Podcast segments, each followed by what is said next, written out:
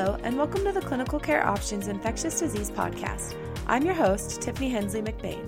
Today's episode features content from an educational program titled Cases and Controversies in HIV A Global Perspective. This podcast features a patient case discussion with Dr. Jose Arribas from Hospital La Paz Idipaz in Madrid, Spain, Dr. Andrew Carr from the University of New South Wales and St. Vincent's Hospital in Sydney, Australia, and Dr. Lynora Saxinger from the University of Alberta in Edmonton, Alberta, Canada. For more information on Dr. Arribas, Dr. Carr, and Dr. Saxinger, and for a link to the full online educational program, including downloadable slides specific to today's discussion, please visit the show notes for this episode. Now, let's get started and hear our expert faculty discuss simplification strategies for a virologically suppressed patient with a complex ART treatment history. Okay, let's move on to the last case. This is about simplification strategies. And this is a 30, 32 year old black woman with perinatally acquired HIV infection. So these are in general always very difficult cases. They've been all literally all their life taking medications. So recently relocated and it's the first visit to your office. Um, and she's uh, requesting an art regimen with as few pills as possible. Her CD4 cell count is 326. Her viral load is 45 copies per ml. Had a history of cervical dysplasia years ago with serial cervical PAPs with normal cyt- cytology, negative for high risk H- HPV. And you can see on the right the long history of antiretroviral treatment. Started with uh, um, you don't have access to all the records, but you know that he started on AZT, uh, then switched to um, abacavir 3TC zidovudine, then switched in 2003 to a boosted regimen of AZT 3TC lopinavir ritonavir then going from a high genetic barrier combination to a low genetic barrier combination, efavirenz FTC TDF. Then an hiatus of not taking any antiretroviral. And then um, at the same time, the, uh, with a pregnancy, was started on TDF, FTC, atazanavir, ritonavir. That was 2014. And since 2018 to the present, is taking two pills a co-formulation of darunavir with cobicistat, uh, along with FTC and TDF. So he's taking two pills. He wants to take uh, just one pill. So in these patients that you don't have access to all the records, that's something that happens commonly, and you don't, and who have been through many antiretroviral regimens and you want to have really a sense of what patients might be archived. What is your opinion about proviral DNA genotype? Can you do it? Will you order a proviral DNA genotype in these patients?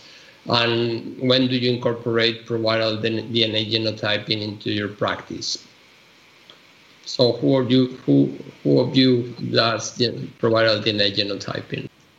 So the likelihood is that uh, a lot of the regimens were changed for intolerance, but it would be really important to go through each of the pills with with her. Now she probably doesn't remember the names, but if you show them the chart with the pictures of the tablets, they can usually say, "Aha, I took that one and that one. That one made me sick. That one, you know, gave me headaches." Uh, and yeah, I didn't always take that one, right? So that's a very useful discussion. Um, and from the types of combination she was on, you know, it was boosted lopinavir uh, with uh, zidovudine. Quite likely she didn't take it all, but fairly likely she probably didn't get any resistance from it. Um, so hopefully there's not a, there might be some thymidine resistance there, but not much more. You know, I, I looked at her history and I was thinking that she went through a teen phase. And my experience with the teens um, are that they they commonly actually are they have an uncontrolled viral load. It's usually because they haven't taken any of it, and then you have that obvious break in the treatment.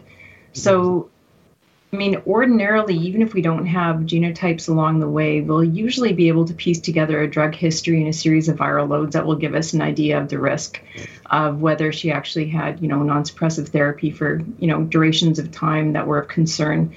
Usually, when they're followed by a pediatrician, they get seen every five minutes and there's no problems, and then everything goes bad after that. So, in this case, it would be one where I think that would be a useful thing to do in the absence of having those records.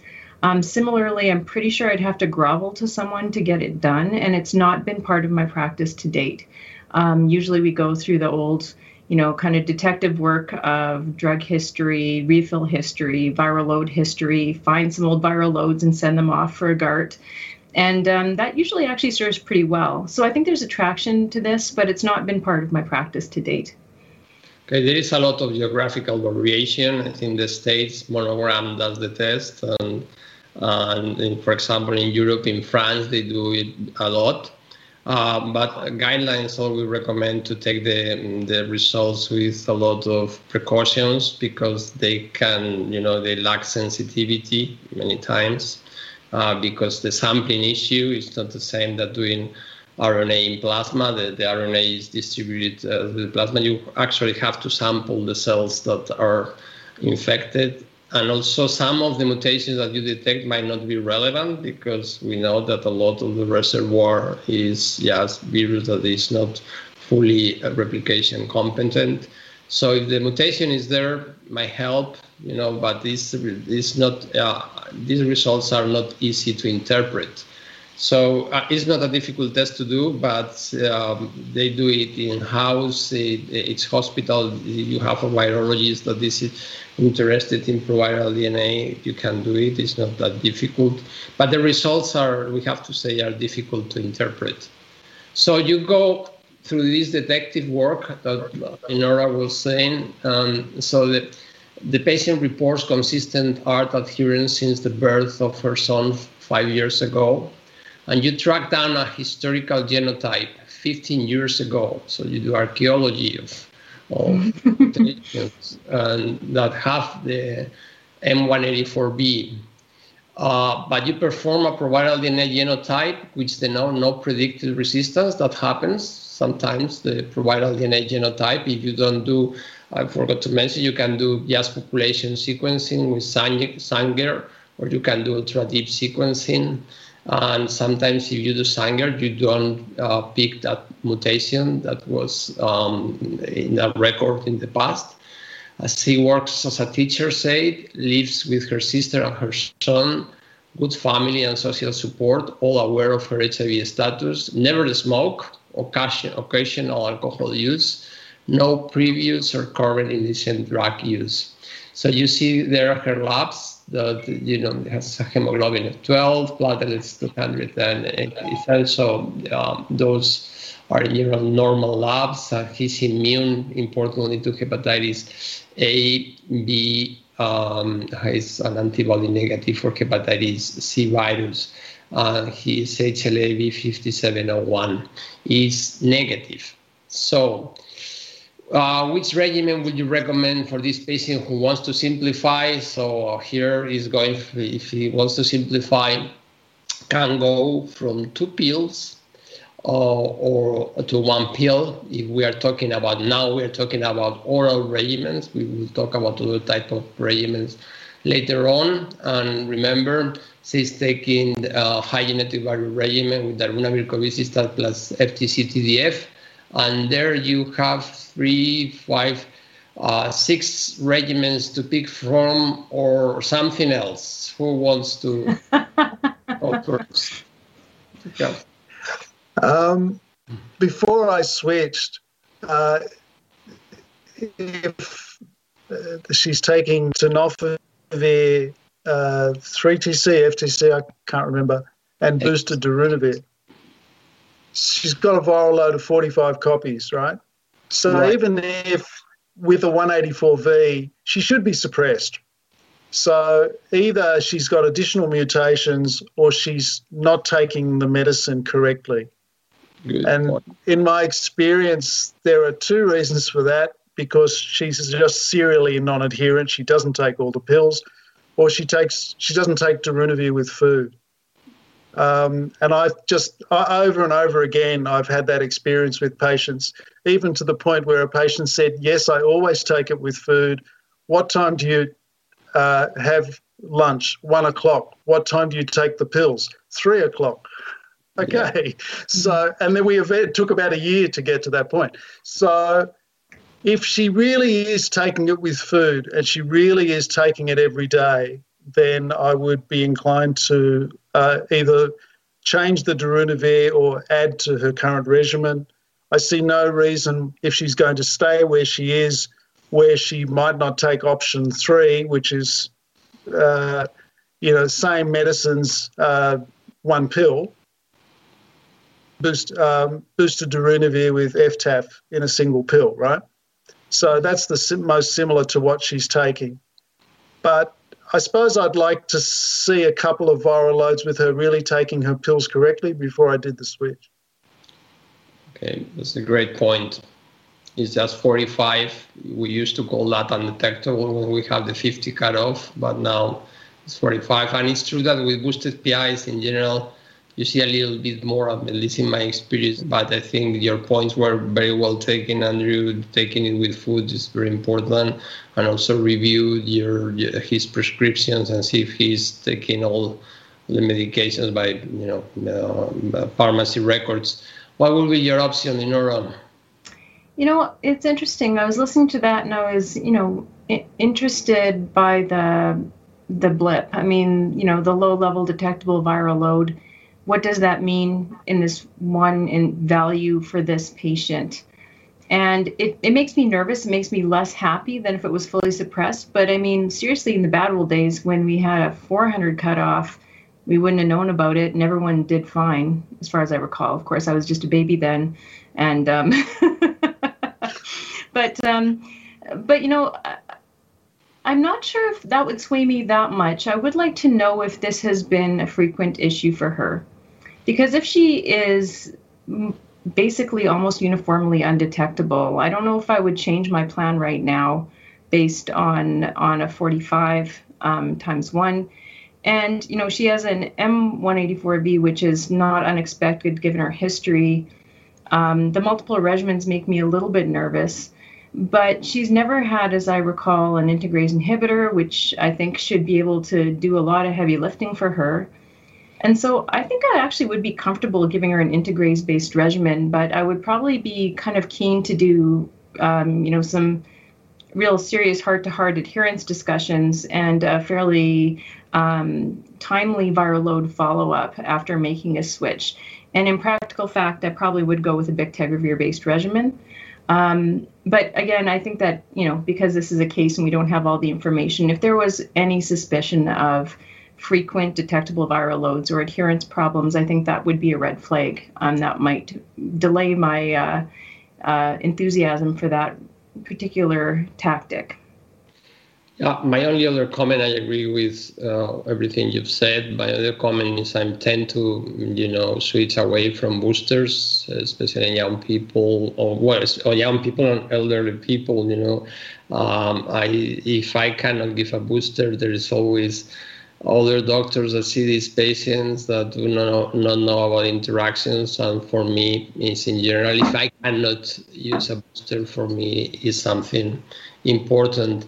Uh, there here are uh, several nnrti based regimens such as the, the doravirine and dolutegravir let's not forget that this lady had been on efavirenz for a long time and might have some nnrti resistance mutations that are, have not been detected by the proviral DNA. Um, so, uh, but there was uh, last options that that uh, was something else. Uh, I think Lynora, you're in Canada. You have approved long-acting regimens. Um, I don't know in Australia, Andrew. Do you have long-acting already approved? Not yet.